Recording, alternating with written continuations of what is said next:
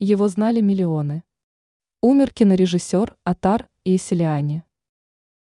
Недавно стало известно о смерти любимого миллионами граждан бывшего Союза советского, грузинского и французского кинорежиссера Атара Иеселиани.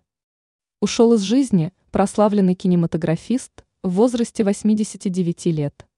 Об этом информирует МИА Россия сегодня со ссылкой на сообщение друга режиссера, журналиста Юрия Роста.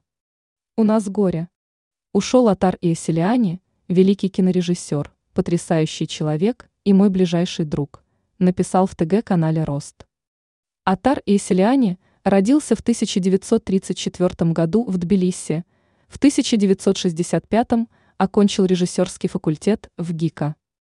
В 1979 году был удостоен звания заслуженного деятеля искусств Грузинской ССР.